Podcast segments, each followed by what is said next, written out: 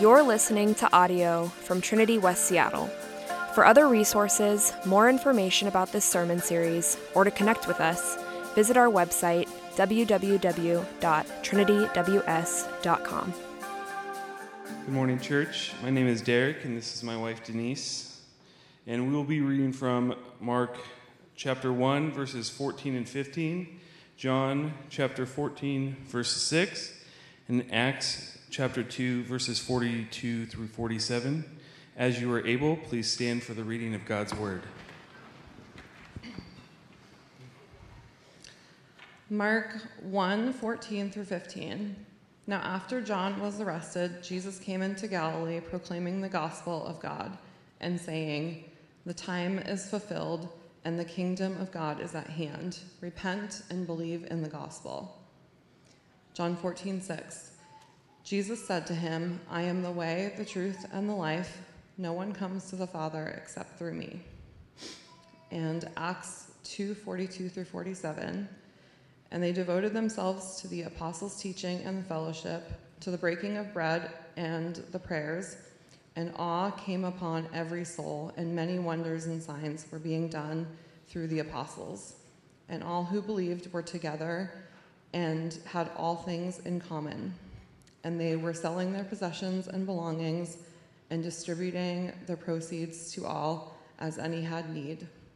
And day by day, attending the temple, together and breaking bread in their homes, they received their food with glad and generous hearts, praising God and having favor with all the people. And the Lord added to their number day by day those who were being saved. The word of the Lord. You may be seated. Thanks, guys. I'm going to pray and we will get into this here, this question. God in heaven, we come to you now, inviting you and your Holy Spirit to come to speak to us, to enlighten our hearts, and to engage not only our minds, but our hearts that we might be changed. We ask this that we might be more like the Christ who we claim to worship as Christians. For those here who are not Christians, we pray, God, that you would reveal yourself to them here today. In Jesus' name, amen. So, again, the question aren't we better off without Christianity? And we're going to look now first at uh, why people would answer yes to this question. We're going to do it in three different categories of people. And I'm not trying to be comprehensive here because uh, there's a lot of different reasons why someone might answer yes, but I'm trying to give a good example of why someone within this particular worldview might answer yes. So we're going to start with atheists, okay? atheists, why would an atheist say yes to aren't we better off without Christianity? And the answer they might give is because Christianity, like all religions, prevents humans from progressing. Now, in this view, religion acts like an inhibitor chip, right, that, that controls people and it prevents society from solving its problems. It's kind of like, you know, on the Matrix, they had that inhibitor chip that was put in. Uh, another way that it's been described, Karl Marx famously said, religion is the opium of the masses. You guys might have heard that before. And so, who needs it, right? Who needs religion? Who needs Christianity? Well, let's look at this for just a minute, a little bit more closely. Let's look at the goggles that, that this worldview is looking at the world through. It's looking at the world in such a way that sees religion, first off, as contrary to reason, right? That, that religion, in order to be able to believe it, you have to see it uh, apart from reason. I'm going to hopefully prove through this series that that's not true of Christianity. But we'll be, it'll take the entire series to get through that. But even more important to these goggles than the issue of reason is this the, the underlying belief that as human beings, we're capable of solving the world's problems with our own wisdom, and power. That is the most fundamental belief. And in order to give this a fair hearing, uh, we have to acknowledge the truth where it exists. Okay, so there is some truth to this idea. And I think that's why it's so believable. Humans do have incredible wisdom and power, and, and people of all different stripes. I mean, Christians, non Christians, doesn't matter. People have been able to achieve some great things, sometimes even for the common good of people and our planet. And so, yes, there is some truth here. But let's test the theory that, that Christianity inhibits progress. Perhaps we could begin with Karl Marx. He's the one who said the opium of the ma- religion's opium of the masses, right? How did that whole communist thing work out, guys? That, that work out pretty well, right? Did Marx's efforts actually work in practice? Did, did people successfully create this secular utopia, this secular system where no one had ultimate power? No, right? Uh, obviously. I mean, Stalin and Chairman Mao probably are the most uh, worst, the worst examples of, of the failure of this ideology, right? They, they're, some people estimate that they're responsible for the loss of almost 100 million lives, right? And, and the 20th century was the bloodiest century in the history of the world. And so, has humankind actually progressed on the basis of atheist thought? I mean, sure, we've done some great things. We've got to acknowledge that with science, tech, medicine. There are some uh, arrogant atheists, some of the, the new atheist crowd, who conveniently neglect to mention that the worldwide spread of things like modern science and engineering and medicine has its origins in Christianity. But despite all the good progress that we have made, we still haven't curbed the problem of human evil. We still can't stop human wickedness. And on top of all of that, the greatest res- the result of human evil is distance from God, who is the giver of life, which of course leads to our death because we're distanced from Him. And death is an enemy that we cannot outrun no matter how hard we try. And so, while the atheist goggles say that Christianity prevents humans from solving the world's problems, the Christian goggles expose the truth that humans are not the solution to the world's problems. We are the cause of them. We are the cause of them. And this, I, got to imagine, even if you're not a Christian and you're with us, which we are very happy about, by the way, or you're hearing this online, we're happy you're hearing this. Even if that's the case, this is probably not hard to understand or accept, right? Uh, some things like natural disasters or, or, disease, we can say, okay, those might not be the direct result of human evil. We're going to address that later on in the series. But while disasters and disease aren't always the direct results of human evil, the vast majority of our problems are. Can we all just say an amen to that? Can we acknowledge that, right? Poverty, abuse, oppression, murder, betrayal, hatred, slander, and strife all come from human beings doing what we do. And so we need to be saved from our own wisdom and power. We need to be saved from our own pride and sin. We need to be saved from death. And that's what Jesus came to do. And he spoke about this all over the place, but one of the most explicit is at the beginning of Mark's gospel. We heard it read earlier. Mark 1 14 and 15 says, Now after John was arrested, Jesus came into Galilee proclaiming the gospel of God and saying, The time is fulfilled and the kingdom of God is at hand. Repent and believe in the gospel. Jesus came to bring us to God, to save us. He came to, it says here, uses the language of bring us into the kingdom of God. And the entry requirement that he gave was repentance and belief.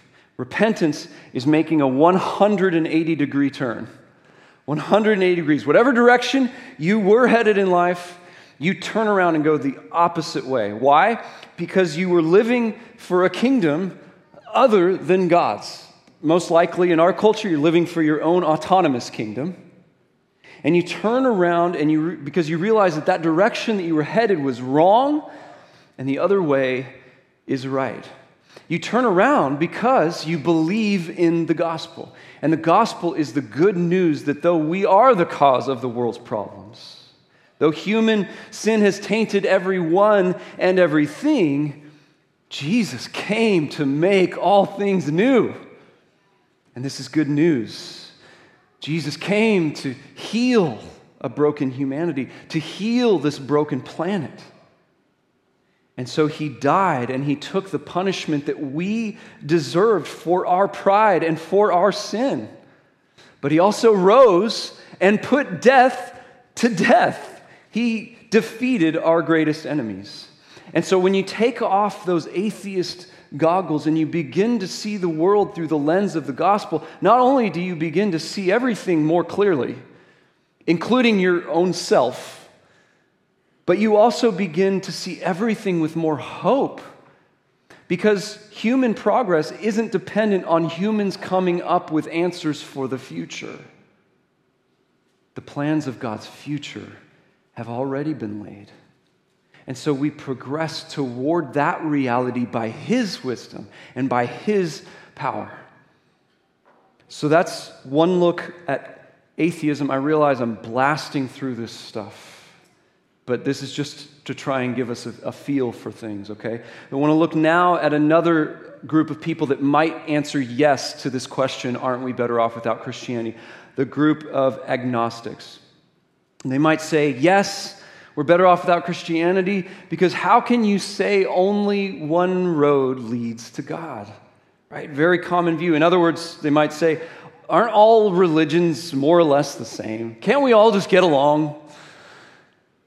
And there's an ancient uh, Hindu parable that illustrates this idea very well. It goes like this you guys have probably heard it before.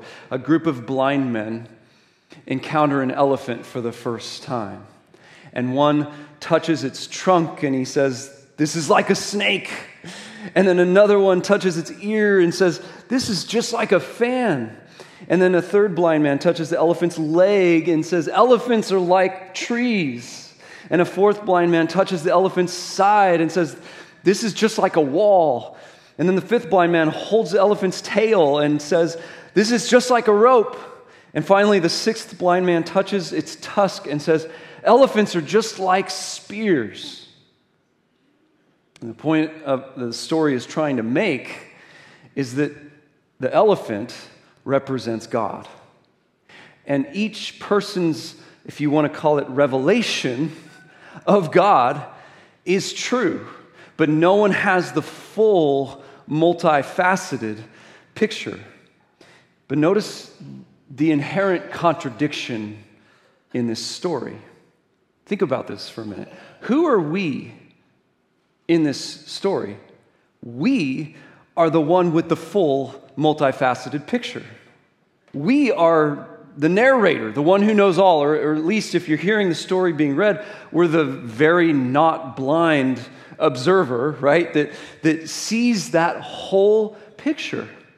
And while this story and this way of thinking seems at first as though it's humble, it actually avoids, or, or sorry, that it seems as though it avoids making truth claims that impose our views onto others, right? It seems that way.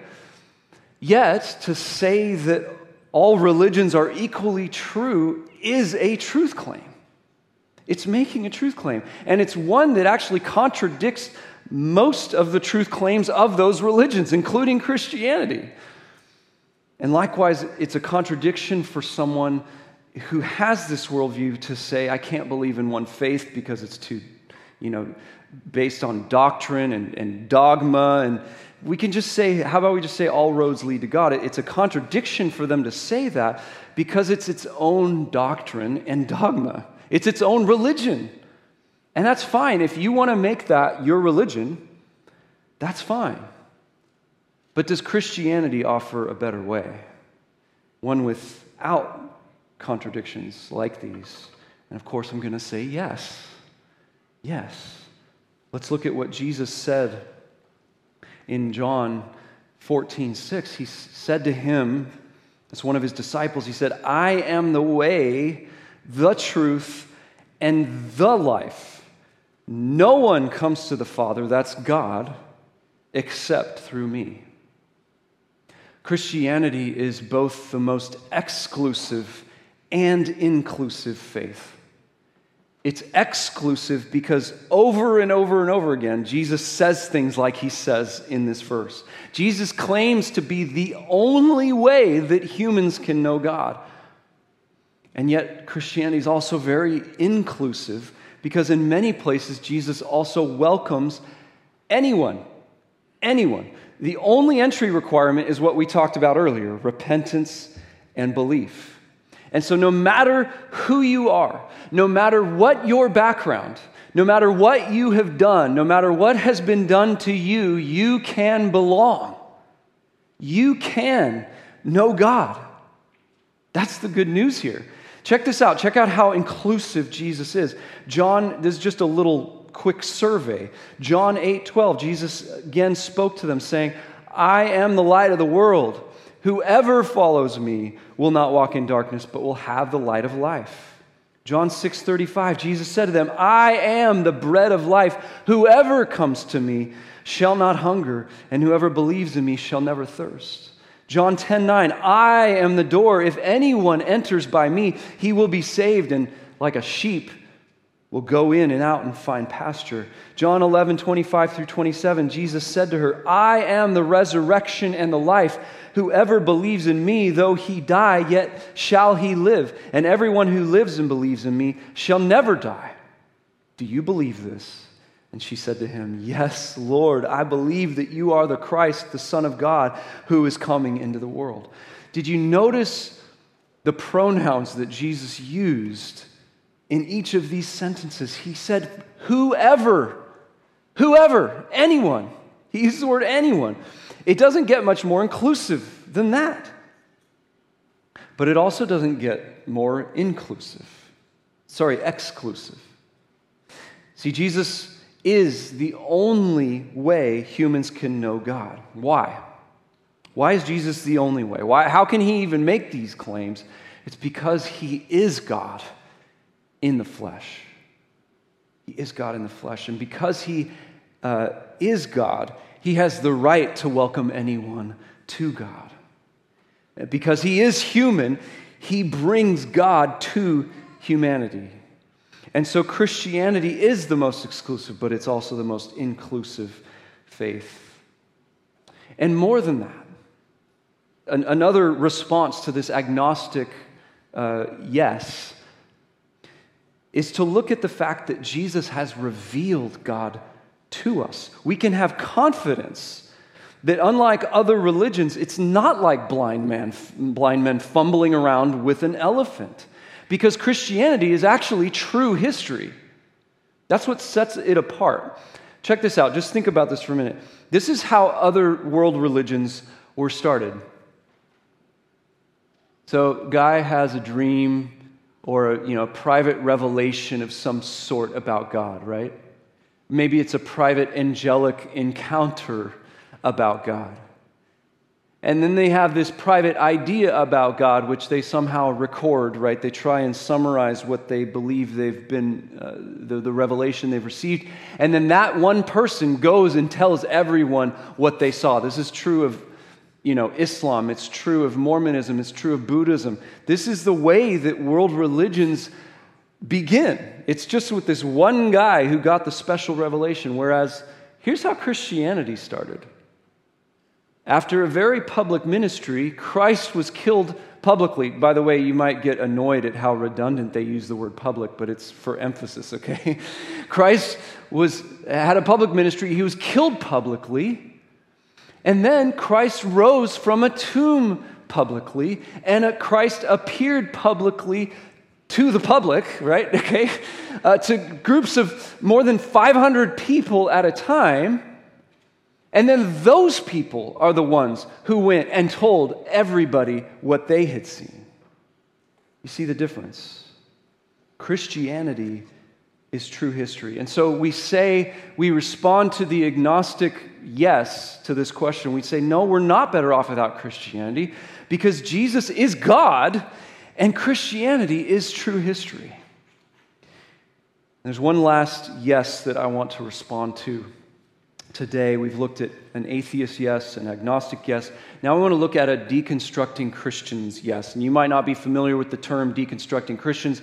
It's essentially a wide spectrum of people. People might mean something completely different by that if they're saying they're deconstructing, but the general gist of it is people are kind of dismantling their faith, okay? Someone who was a Christian, maybe no longer Christian or very ambivalent about it. And they might say something like, Aren't we better off without Christianity? Well, they might not be so firm about it. They might not say yes. They might say, Well, probably, right? Probably, because look at how much damage has been done in the name of Christ. Or to put it into Gandhi's words, Gandhi says, I like your Christ, but I don't like your Christians. Which is a relatable phrase, right? I mean, I can relate to that. Some of you are even Christians who don't like Christians, okay? Welcome. Welcome to the church. We're glad you're here you might be happy to associate yourself with Christ, but unhappy calling yourself a Christian. The, the modern version of the Gandhi phrase is commonly seen in uh, bumper stickers and t shirts, right? Have you guys seen this one? Jesus, save me from your followers. I think that's pretty funny. I'm glad some of you guys laughed. I think that's funny because um, there's a little part of me that can relate to that, right? But this is not just a joke. It's not. Because unfortunately, Christians often don't look like Christ. Can I get an amen? All Christians have sinned, and therefore all of us have harmed someone in the name of Christ. Likewise, we have been harmed by someone in the name of Christ. Whether that's by people who are really genuinely trying to follow him and absolutely failing or by someone who goes, Yeah, I'm going to rubber stamp Jesus' name on my blatantly not like Jesus behavior. Whether it's anyone on that spectrum, you may have been harmed. I'm going to guess you have been harmed by someone in the name of Christ. And so we really we need to soberly evaluate this for a moment. I want to share with you guys some of my story here. Um, most of you are probably aware that Trinity, our church, was planted out of the ashes of Mars Hill Church, which is a big megachurch here in the Seattle region, and moved to multi state. I was a pastor there for a long time. And the way I like to talk about it was Mars Hill was a very big church with some very big problems. And when I talk about it that way, it can feel a little bit kind of nebulous or a little like cryptic. Like, what, do you, what exactly do you mean by big problems? Well, for those of you who weren't around, we didn't have the usual problems per se. Usually, you know, it's things like the pastor commits adultery or something like that. That didn't happen there. But Mars Hill was a place where, and as I continue to finish that sentence, I want to just say I'm, I'm giving you guys a confession, okay? This is a conf- public confession of sin. Mars Hill was a place that we misused power as a way to manipulate and control people. That is not Christ like.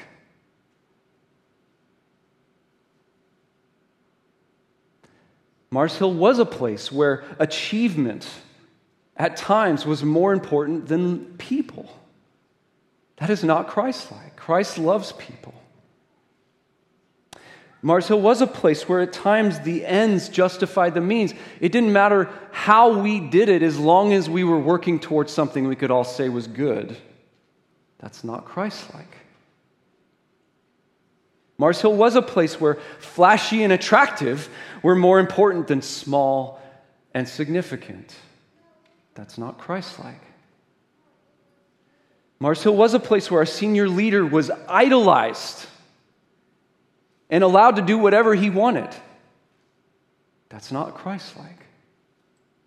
And in fact, I'd go beyond that. It wasn't just our senior leader that was idolized, it was the entire idea of what that church was, was idolized. And I'm confessing this to you because I was complicit in that.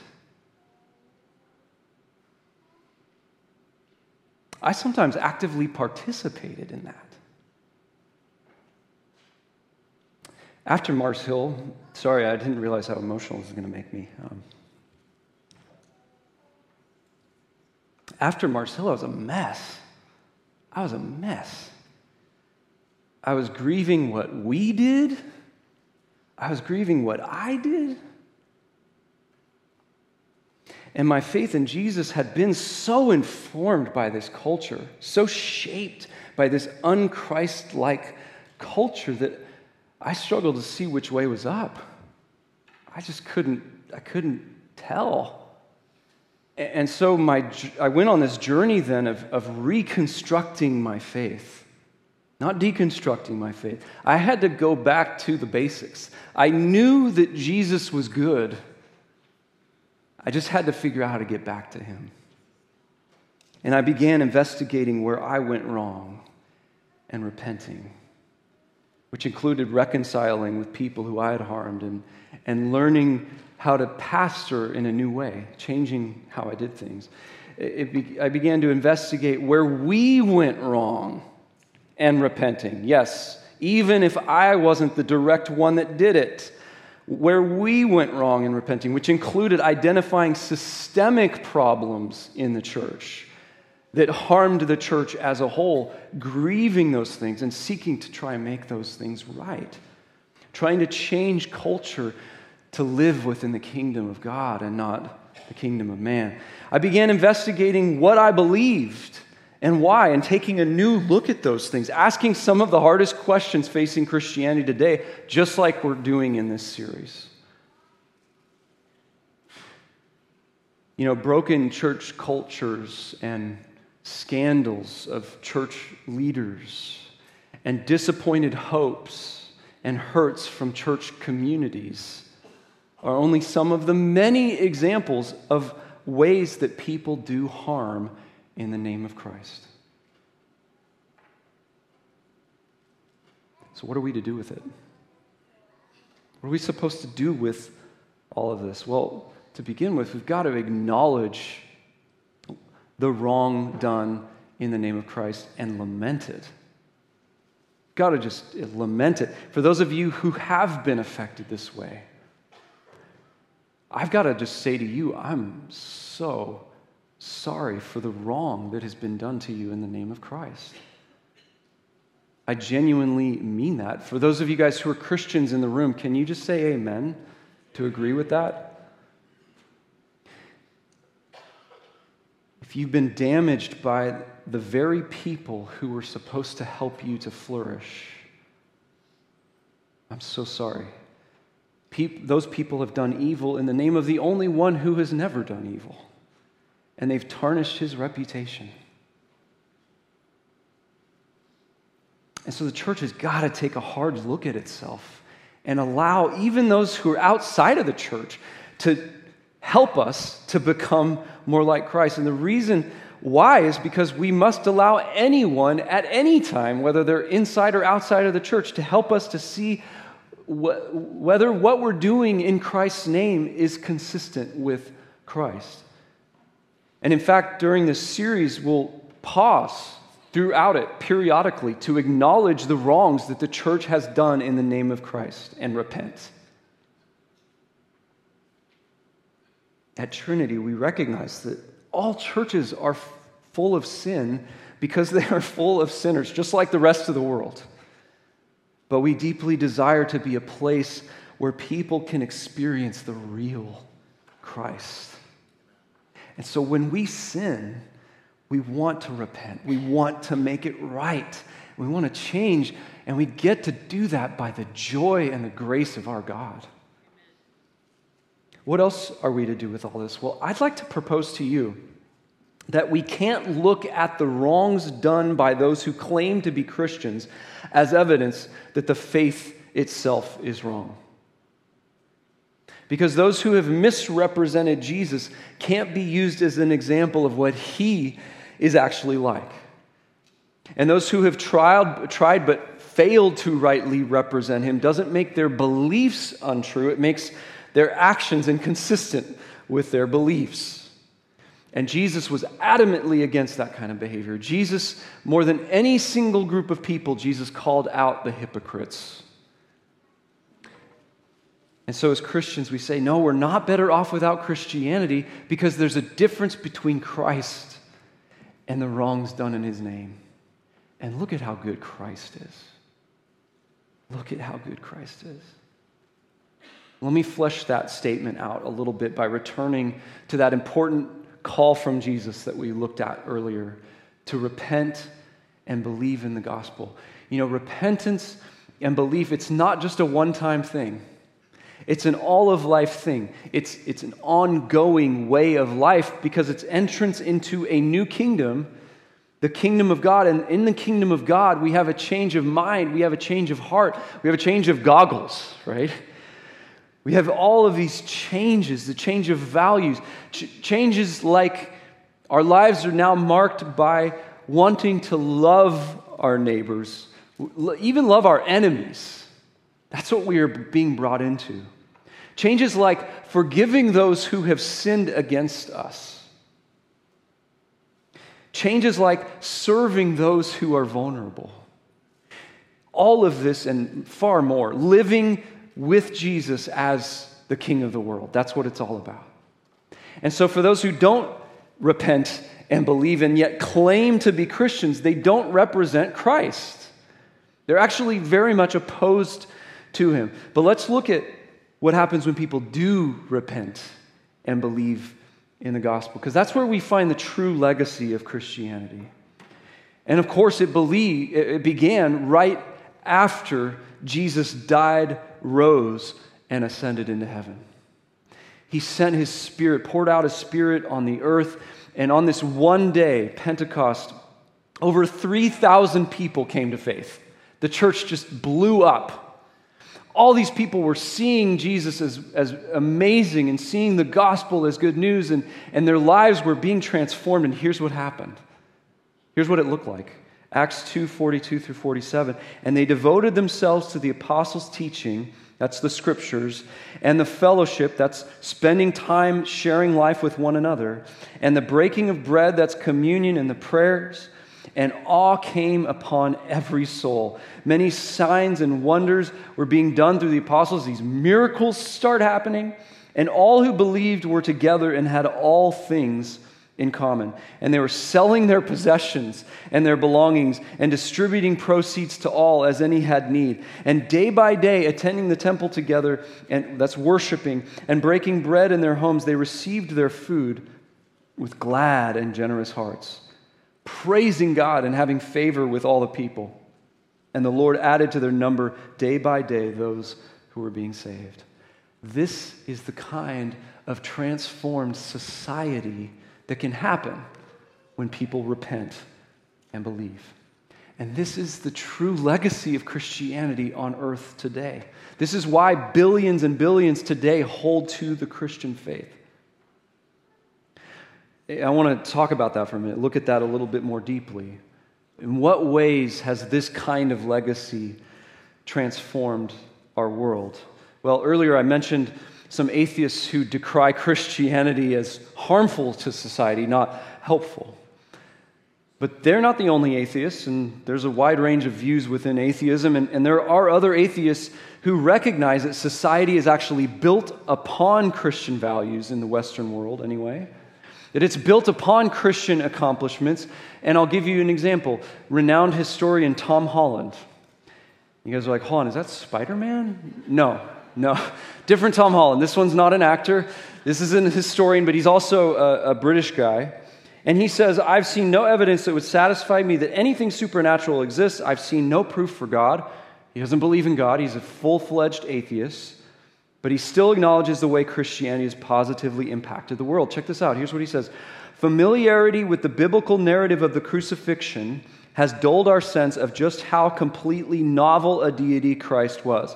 Let me break that down for you because it's a little bit uh, worded difficultly. So, what he's saying is, we have gotten so numb, so used to the, the incredible nature of the cross that it's no longer incredible to us.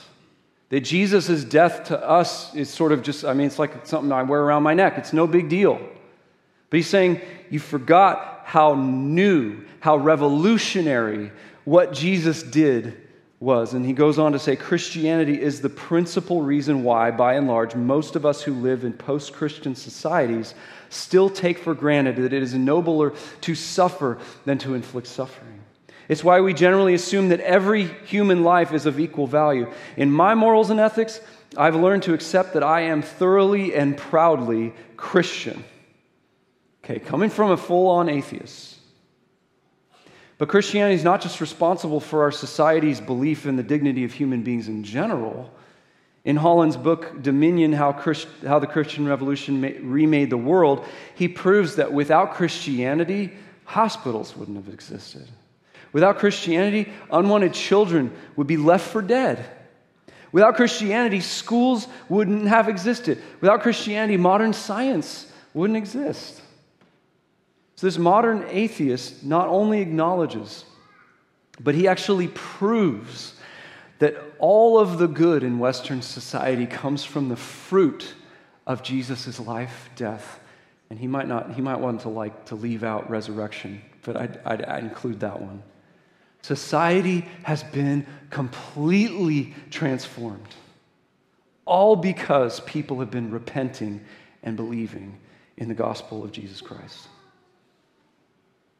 In the Bible, there's a powerful story of a guy whose life was transformed in this way. His name was Saul. He's also called Paul. And he was raised in an extremely zealous household. He was a, he was a Jew from a group called the Pharisees who believed that their religious conservatism was basically going to save the world. And in the years following Jesus' resurrection, Saul wanted nothing more than to snuff out Christianity. That was his goal. And he gave it a really good go. He tried really hard. As Christianity was spreading from Israel to Ethiopia and to the outer reaches of the Roman world, Saul was finding Christians. He was having them arrested, and in even some cases, he was having them killed. And all of this went on for several years, but no matter how much he tried, it didn't seem to work. Christians wouldn't keep their mouths shut. They wanted to keep going. They wanted to spread the word about Jesus. You couldn't threaten them because they weren't afraid to die. It's this incredible thing. And Saul was absolutely frustrated by all of this, but he was zealous nonetheless. Until one day, where everything changed. He's walking on a dirt road from Jerusalem, going, walking all the way to modern day Syria, Damascus. And suddenly, a light from heaven shone around him. This miracle happens. And falling to the ground, he heard a voice saying to him, Saul, Saul, why are you persecuting me? And he said, Who are you, Lord? Which is kind of a funny question. Who are you, Lord? And he said, I am Jesus, whom you are persecuting. Notice Paul's persecuting the church. Jesus says, You're persecuting me. Jesus isn't distancing himself from all the flawed human beings that make up his body, the church. He says, You're persecuting me, but rise and enter the city, and you will be told what you are to do. The men who were traveling with him stood speechless, hearing the voice, but seeing no one. Many days, or several days later, God then sends Saul to begin his ministry of telling everyone the good news of the gospel. And so, this guy who's the poster child for the we are better off without Christianity movement he met the risen Jesus on the road, and everything changed. Then what happens? Verse 20 later on says, And immediately he proclaimed Jesus in the synagogue, saying, He is the Son of God. Amazing transformation. Saul then spent the rest of his life sharing the message of Jesus, the gospel, and calling people to repent and believe in Jesus. This was not some superficial change. It wasn't you know, a change of convenience. It wasn't just this trend that he was following. Paul actually said, For me to live is Christ, and to die is gain. And then Saul died for Jesus. He died for his faith in Jesus Christ. Now, most of us here, including me, praise God, won't have to experience that kind of suffering and death. So I, I, I don't mean to claim I've experienced anything remotely as significant as Saul did. But I did tell you earlier about my journey uh, of faith and, and how I worked through reconstructing my faith after Mars Hill. And I got to say, that time was just, it was brutal. It was so hard. It took my time, took my energy, it took uh, inviting God to come and to expose the ugliest parts of my life and my heart and the things that I had done and the things that had been done to me. And, and inviting him to bring healing and renewal into those areas. Why did I do all that? Why did I go through all that? Because, well, we are better off without the wrongs done in Christ's name. We are not better off without Christianity. I'm not better off without Christianity. We are better off with Christianity because we are better off with Christ. And that's what I want to leave you with. I'm going to pray and we'll begin to respond with some Q&A time. Father God, we thank you for revealing yourself to us through Jesus Christ. Jesus, we thank you that while we opposed you, while we continue to fail, continue to sin, continue to not represent you well, you, in your absolute grace, receive us. You've died for us in order to forgive us. So we thank you for the good that repenting and believing in your powerful gospel leads to in this world. And we pray that for each person who hears this message, that they would jump on, uh, jump on that pathway and participate in what you're doing. pray it in Jesus' name. Amen. You've been listening to audio from Trinity West Seattle. For more information about our services or to connect with us, visit our website, www.trinityws.com. Thanks for listening.